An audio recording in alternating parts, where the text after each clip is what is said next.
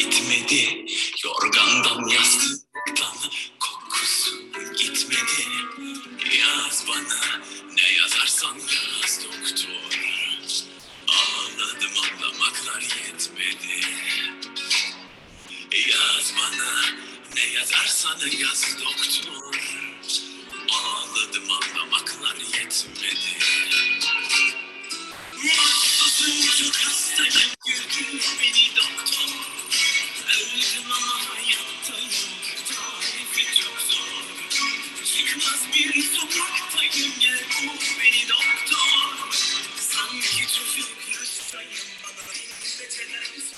Neslihan'cığım çok üzüntülüymüş bu şarkı. Hikayeli bir şarkı arayayım dedim sana. Hikayem bitmedi şarkısını buldum. Can Bonomo'dan çok da severim.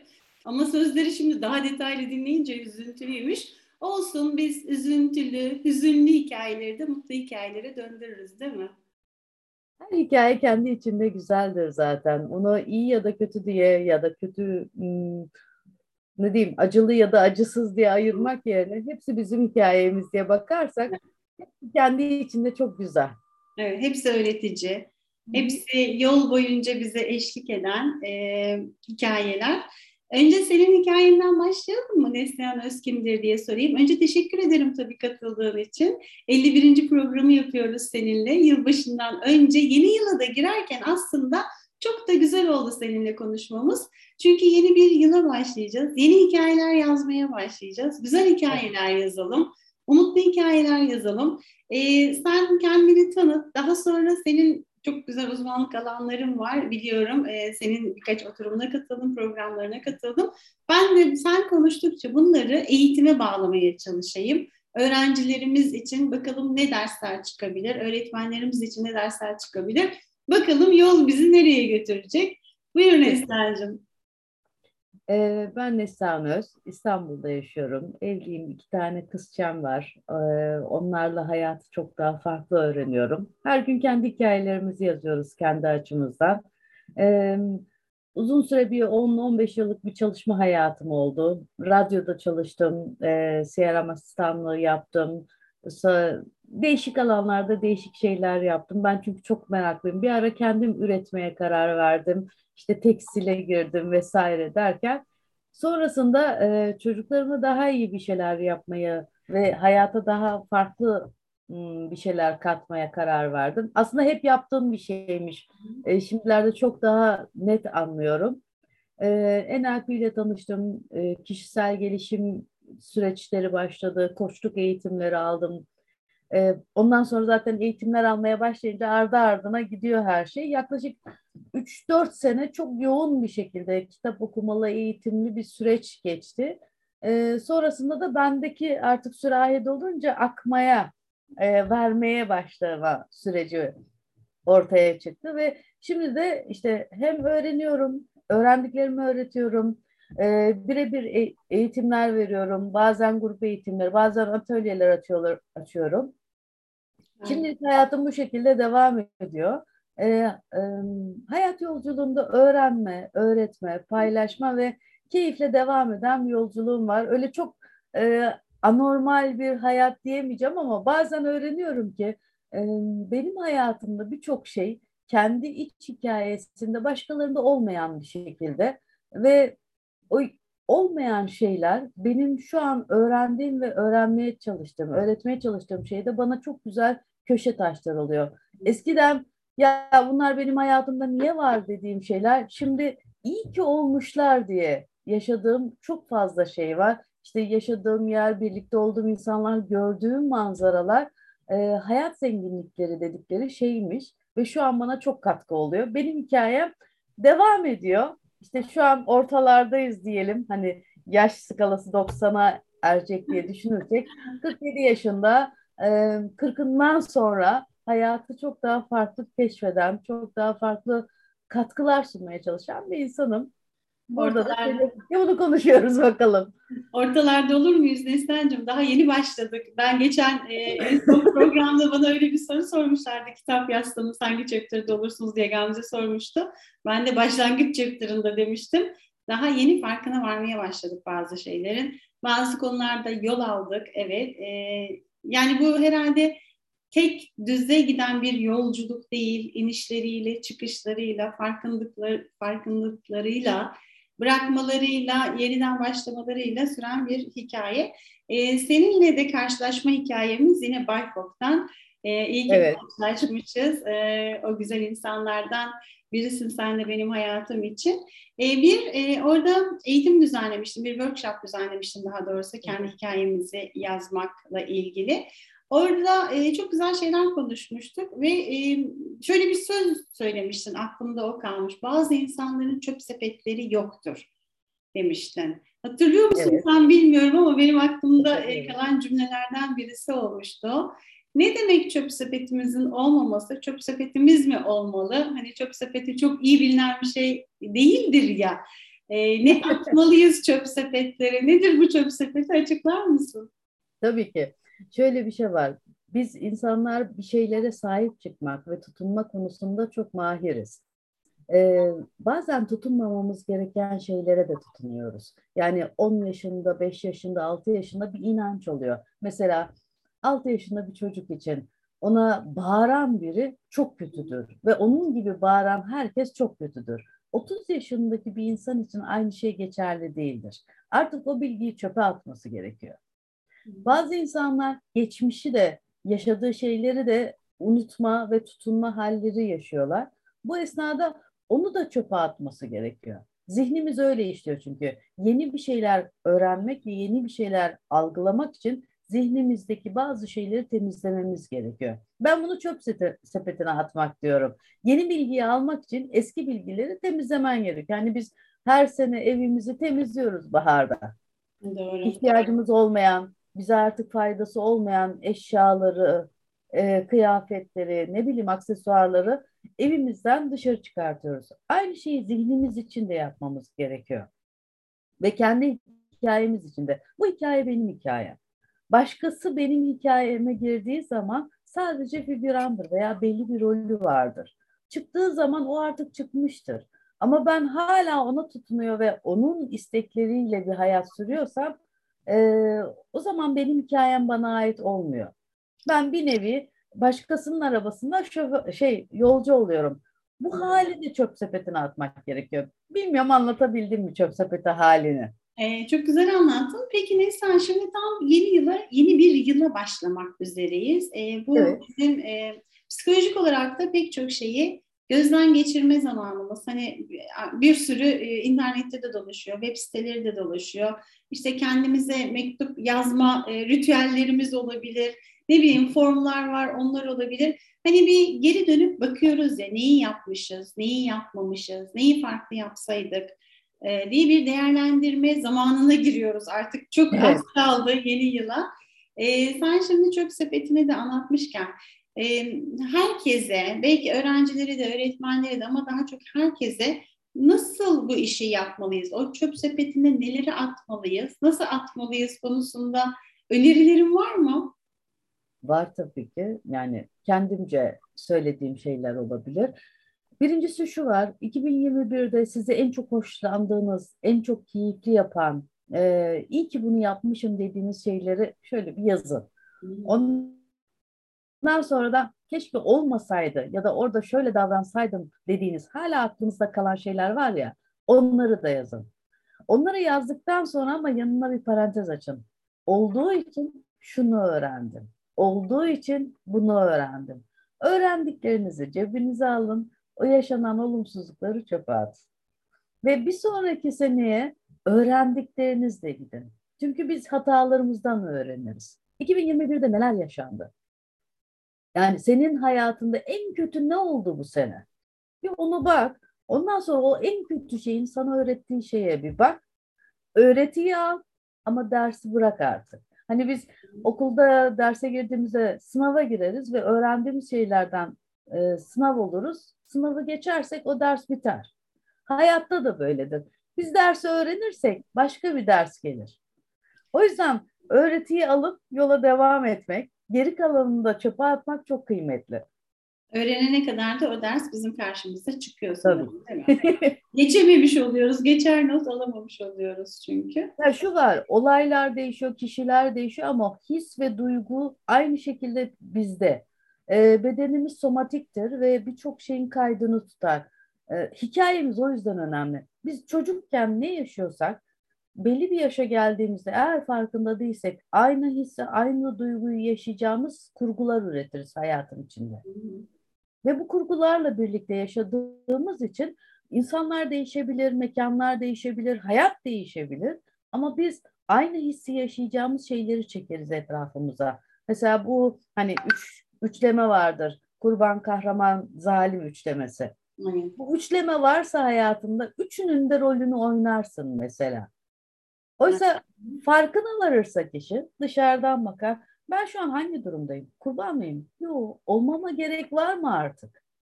Evet belli bir olayda belli bir durumda o hallere giriyoruz ama o hallerden çıkmak da bizim elimizde.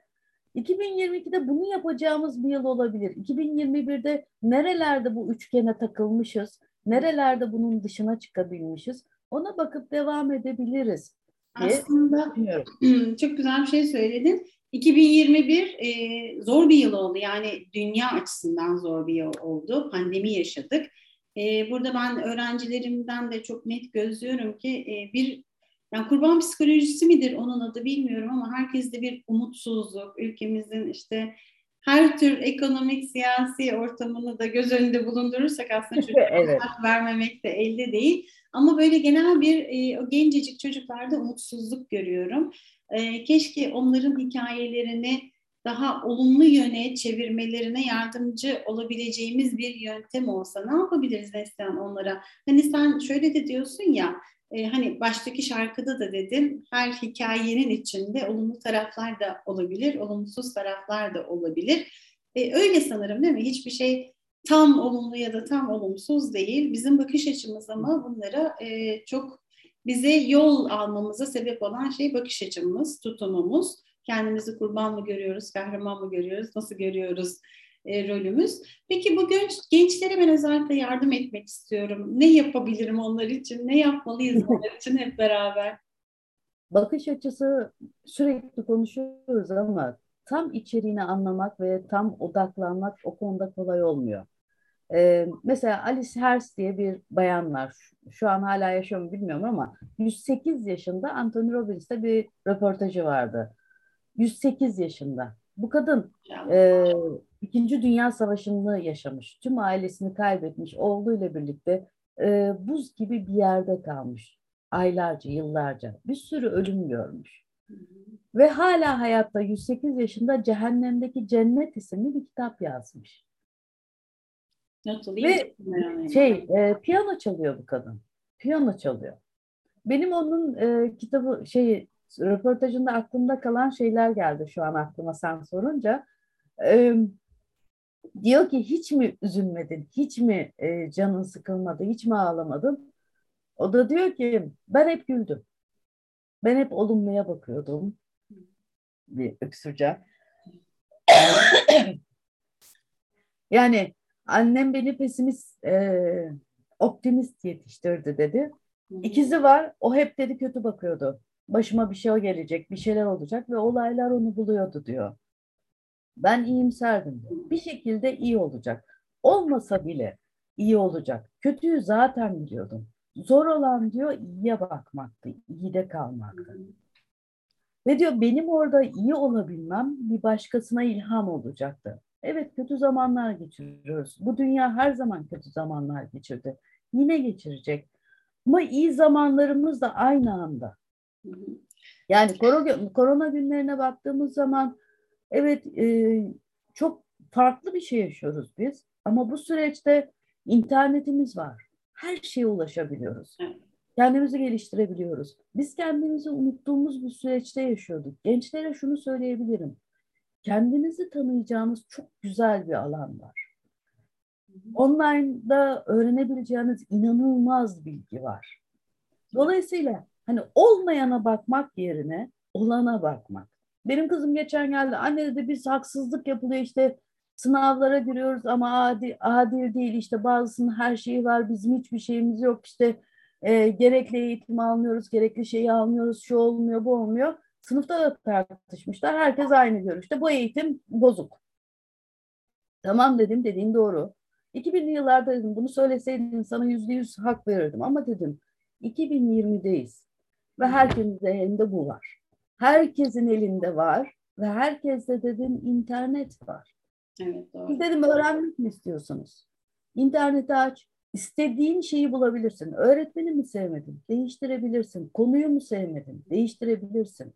Ve dedim bunların çoğunluğu çok cüzi miktarlarda hatta ücretsiz bile var. Evet. O yüzden dedim adil değil demek değil de dedim. Siz ne istiyorsunuz?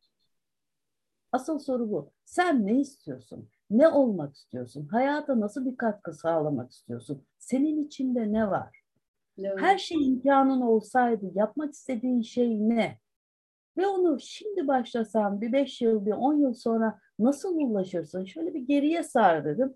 Durdu düşündü. Bu farklı bir bakış açısı. Ben bunu hiç düşünmedim.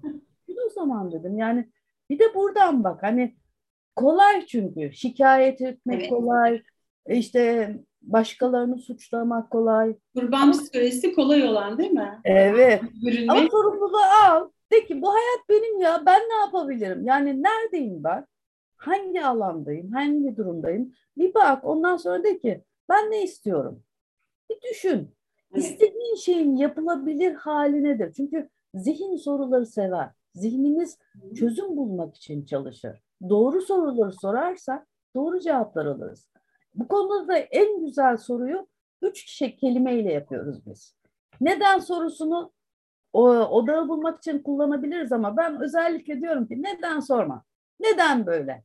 Bir yere kadar gelir bir yerde duvara toslarsın. Ben burada ne yapabilirim? Nasıl yapabilirim? Başka ne olabilir? Ne? Nasıl başka? Bu üç soruyla sor, her şeyi sor.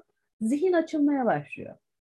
Aslında öğrencilerin e, bu üç soruyla bulamayacağı cevaplar yok gerçekten çok doğru söylüyorsun. Bakış açılarını birazcık değiştirmeleri gerekiyor. Hepimiz için söylediklerin doğru tabii. Ben şimdi buradan e, Neslihan'cığım NLP'ye geçmek istiyorum. Çünkü Tamam. sen NLP'de çalıştın, nefeste çalışıyorsun. Şimdi artık eğitim sisteminde e, bunlar gittikçe daha da önem kazanıyorlar. Yani özellikle Evet. işte yeni neslin özellikleriyle artık o sınıfın içine sığmaması gereken eğitim sistemiyle e, daha da önem kazanıyorlar ve İpek'le yaptığımız bu mindfulness üzerine bir program yapmıştık. İzleyebildin bilmiyorum. Orada da İpek de dedi ki artık hocam işte Harvard gibi, Stanford gibi üniversiteler bunları derslerin içine de e, entegre Evet. etmeye başladılar dedi. Yani eğitimin içine entegre etmek için e, bence tam zamanı bir geç kalmadıysak eğer bu konuda tabii öğretmen olarak e, akademisyenlerin de öğretmenlerin de biraz daha bilinç kazanmaları gerekiyor. Hem bunları kendi hayatımızda uygulayabilmek için hem de bunları e, öğretebilmek için, öğrencilerimize aktarabilmek için. Bir de ben öğretmen eğitimcisiyim biliyorsun. Daha da önem kazanıyor bence.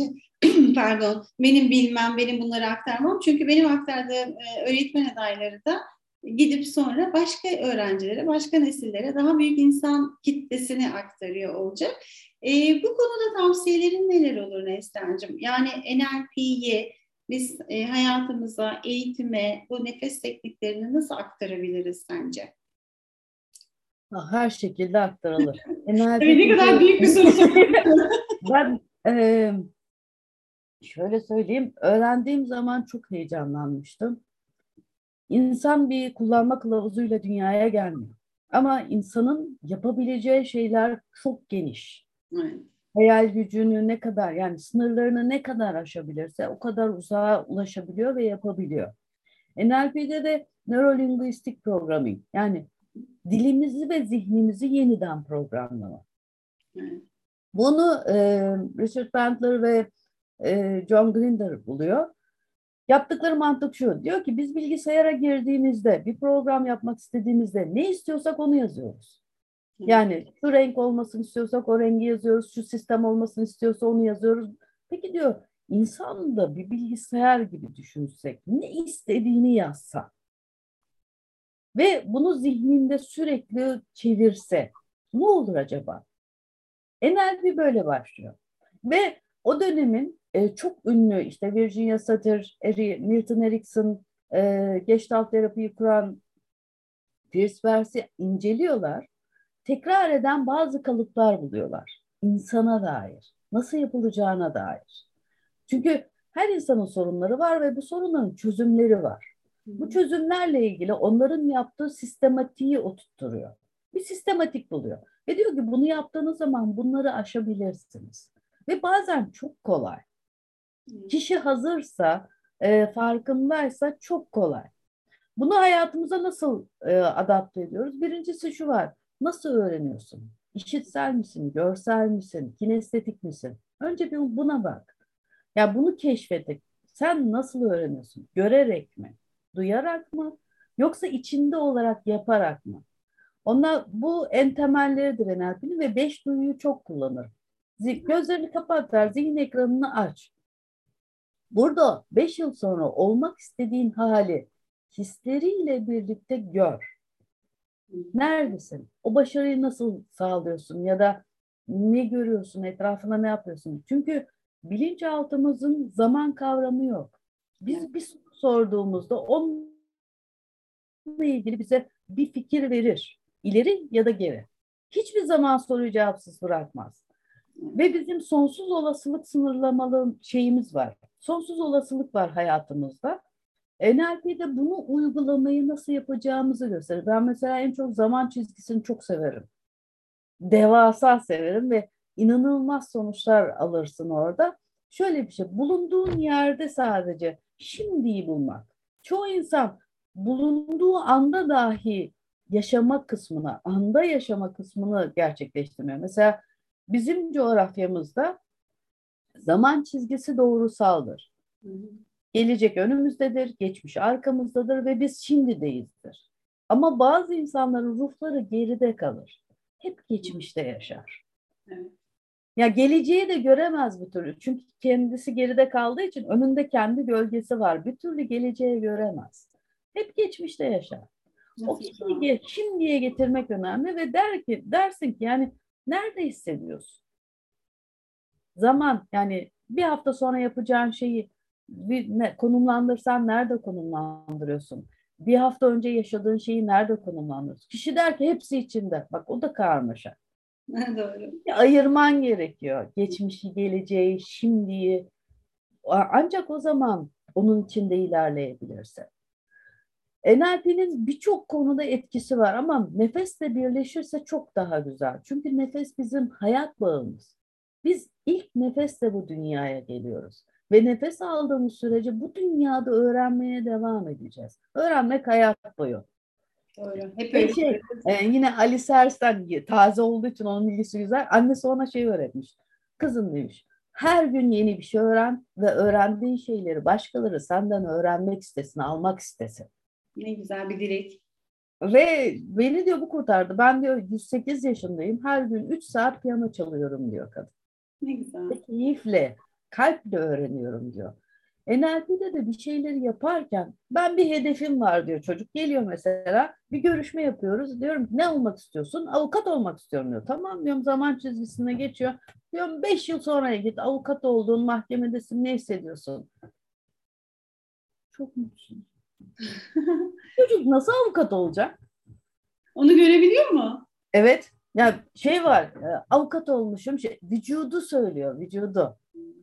Mesela şey diyorum başka tamam diyorum geri gel şimdiye gel tekrar git diyorum. Başka bir olasılık olsaydı ne olmak isterdin? Şöyle bir düşünüyor. Ben de işte e, iç mimar olmak isterdim. Tamam diyorum bir iç mimar olarak düşün. Tekrar adımın beş sene sonraya gidiyor. Şöyle bir düşünüyor. Aa diyor harika bir yeri yapmışım diyor. Etrafta şu var bu var. Herkes beni tebrik ediyor. Yüzü aydınlanıyor ve vücudu duruşu değişiyor. Şimdi bu çocuğa bir şey söylemene gerek var mı? Kendisi fark ediyor zaten. Doğru. Avukat olmanı kim istiyordu diyor. Babam avukat o istiyordu diyor. Doğru. Aslında o farkındalıklarımız e, gerçekleşse yani farkına varabilsek e, pek çok şeyi bildiğimizi zaten o içimizdeki gücün de olduğunu da fark edeceğiz. E, bazı şeyleri de o doğrultuda şekillendirebileceğiz değil mi Neslihan? İstemediğimiz yollara evet. girmeyeceğiz böylece. Şunu söyleyebilirim öğrencilere, bizi dinleyenlere. NLP'yi öğrenmek çok basit. Her yerde artık bunun bilgisi var, kitabı var, şeyi var. Ama en temeli NLP'yi uygulamak. Önce nefesle Kendinizi alfaya alıyorsunuz, sakinleşiyorsunuz. Ve zihnimiz gerçekten muhteşem çalışıyor. Bir şey istediğinizde eğer size cevap vermiyorsa sizin için e, doğru yer doğru zaman değildir. Bazen kendi kendimize sınır koyarız. Mesela zaman çizgisini bazı arkadaşlar yaptığım çok umutsuzlar. Diyorum ki 3 sene 5 sene sonra git karanlık diyor hiçbir şey görmüyorum diyor. Çünkü görmemek için kendini soyutluyor. Ben dedim ki tamam geri gel. Tekrar şey yap. De ki şu anda mutlu bir insan olsaydın 5 sene sonra nasıl biri olurdun? O zaman görüyor. Çünkü beyin format atıyor ve tekrardan bakıyor. Ee, şunu söyleyeceğim. NLP'yi öğrenmek kolay. Ama en temelde şu var. Bir, dili değiştirmek. Olumlu konuşmak. Ne istiyorsun? Hani bilgisayara giriyoruz, mavi istiyorum diyorsun, yazıyorsun ya. Siyah istemiyorum, işte pembe istemiyorum değil. Mavi istiyorum diyorsun. Hayatta da böyle. Ne istiyorsun? Evet. Önce bunu tanımla ve kullandığın her cümlede bunu söyle. Sonra aynı şeyi düşüncelerinde yap. Yani düşüncelerinde kendine ya, hani hepimiz kendimizin yargıcıyızdır ve inanılmaz derecede indiririz kendimize. İşte şunu yapalım, bunu yapalım. Başkasının söylemesine gerek yok. İşte bu yargıcı da oradan indir. Burayı da olumlulaştır. Ben kıymetliyim, ben değerliyim. Ben bu hayat içinde varım. Var olmak bile çok kıymetli çünkü. Olmaz. Nasıl fark edebilirler? E, nefesi ben çok kıymetli buluyorum çünkü nefes aldıkça insan açılıyor. Yani her gün 15 dakika sadece nefes alıp versinler ama burundan alıp burundan verme. Nefes almadan yaşayamayız diyoruz bir yandan ama bir yandan da bu nefes teknikleriyle biraz aşina olunca hiç nefes almadığımızı görüyoruz. Evet. ya şey var nefeste mesela en temelde işte burnunu sağ sol kapatıyorsun hangisi açık? Düşün çok basit bir şey. Ee, sağ taraf açıksa sol beyin, sol taraf açıksa sağ beyin aktif çalışıyor. En basit haliyle. Evet. Sol beyin neydi? İşte sen çok iyi hesap yaparsan e, savaş ya da kaç psikolojisindesindir. E, bunları fark etmen için önemlidir. E, sağ taraf çalışıyorsa işte sen görselliğin çok iyidir, iyi hayal kurarsın, iyi kurgulama yaparsın. Bunları nasıl kullanıyorsun? Asıl olan iki tarafın açık olması ve iki beynin aktif olarak kullanılması. Evet. Diyorum ya bize verilen muhteşem bir e, makine var. Bunu nasıl kullanacağımızı bilmiyoruz. İnşallah yeni nesillerde yani her türlü eğitim alanında, ilkokuldan e, üniversite sona kadar her türlü eğitim alanında NLP'nin temel e, göstergelerinin kullanılması o kişinin ilerlemesi açısından inanılmaz etkinlik oluyor ve aslında kullanılıyor da. Hani e, çizgi filmlerde, değişik filmlerde bize bir hayal veriyorlar. Evet. Ve bir hayalin varsa oraya gidebilirsin. Biri bir şeyi yaparsa sen de o çalışmayı göstererek ona ulaşabilirsin. En temel kaidelerden biridir. O zaman her şey e, düşüncede değil sözde başlıyor aslında değil mi? Önce dilimizde yaratıyoruz sonra düşüncelerimizle buna inanıyoruz. E, öyle bir sıralama görüyorum ben. Dilimizi değiştirirsek ne kadar olumluya e, yönlendirirsek düşüncelerimiz de bu doğrultuda e, değişecek diye düşünüyorum. O zaman senden e, şöyle bir şey e, yapmanı isteyeceğim yeni yıla girerken nasıl düşüncelerle, ne dileklerle e, ulaşalım hem kendimiz için hem insanlık için hem izleyicilerimiz için ne dileyelim de olsun Neslihan'cığım neyi yaratalım? Yaratım olarak şöyle bir şey var. Öğreneceğimizi öğrenip daha iyi bir dünya yaratabiliriz. Yani ben şöyle diyorum işte bütün dünyanın barışı barış istiyorum şu. Hayır. Önce ben. Çünkü kelebek etkisi dediğimiz bir şey var. Önce benden başlarsam ben yanındakini, o yanındakini, o yanındakini etkiler. Hani dışarıdan bir şey beklemek yerine ben ne yapabilirim? Bir haksızlık gördüğünde zaten bu ülke böyle demek yerine dur ve de ki bu haksızlık. Tek bir kelime. Evet. Tek bir kelime. Ee, geçen de öğrendiğim şeyden biri. Ee, bir kadın, şu an ismini hatırlayamıyorum ama e, bir tane ilaç e, hamilelerde rahatlatma yaptığı için e, onun kullanılması Avrupa'da çok yaygınlaşıyor ve Amerika'ya götürülmesi isteniyor. Kadın incelemeleri yapıyor, sürekli sorular gönderiyor ve kabul etmiyor sonunda. Yani bu ilaç diyor şu an diyor evet diyor orada iyi o sonuç alabilir ama ben diyor kabul etmiyorum. Aynı şeyi Türkiye'de de bir profesör yapıyor. Adını sanını şu an unuttum ama e, hatırlamaya çalışıyorum. Hasan Tahsin gibi bir şey olabilir. Tahsin diye hatırlıyorum. Neyse. İnternetten Ee, şu var, e, o ilaç 5 yıl sonra e, doğan yani o sene ve o 5 yıllık süreçte Avrupa genelinde yaklaşık 500 bin çocuğun vücutsal olarak sıkıntılı doğmasına sebep oluyor. Bir kısmının el küçük, bacak küçük yani bir organda gelişmeyi engelleyen bir etkisi var. Bu ancak çocuklar doğduktan sonra öğreniliyor. Amerika'da 17 çocukta görülüyor. Türkiye'de hiç yok. Çünkü buraya o ilaç hiç sokulmadı o kişi sayesinde ve biz bunu sadece işini yaptıkları için. Evet. Sadece önlerine gelen şeyi çok iyi tetkik ettikleri ve işlerini yaptıkları için. Yani orada nasılsa kullanılıyor bir şey olmamış. Hadi imzayı bas gönderelim dememişler. Sadece işinin hakkını yapmış. Bir kişi. Ona teşekkür ediyoruz. Ülke olarak, insanlık olarak o zaman 2021'de daha farkında olduğumuz, Evet. daha e, kendi önce kendimizin farkında olduğu, içimizin e, gücünün farkında olduğu e, bir yıl dileyelim. Öyle harika bir yıl geçsin.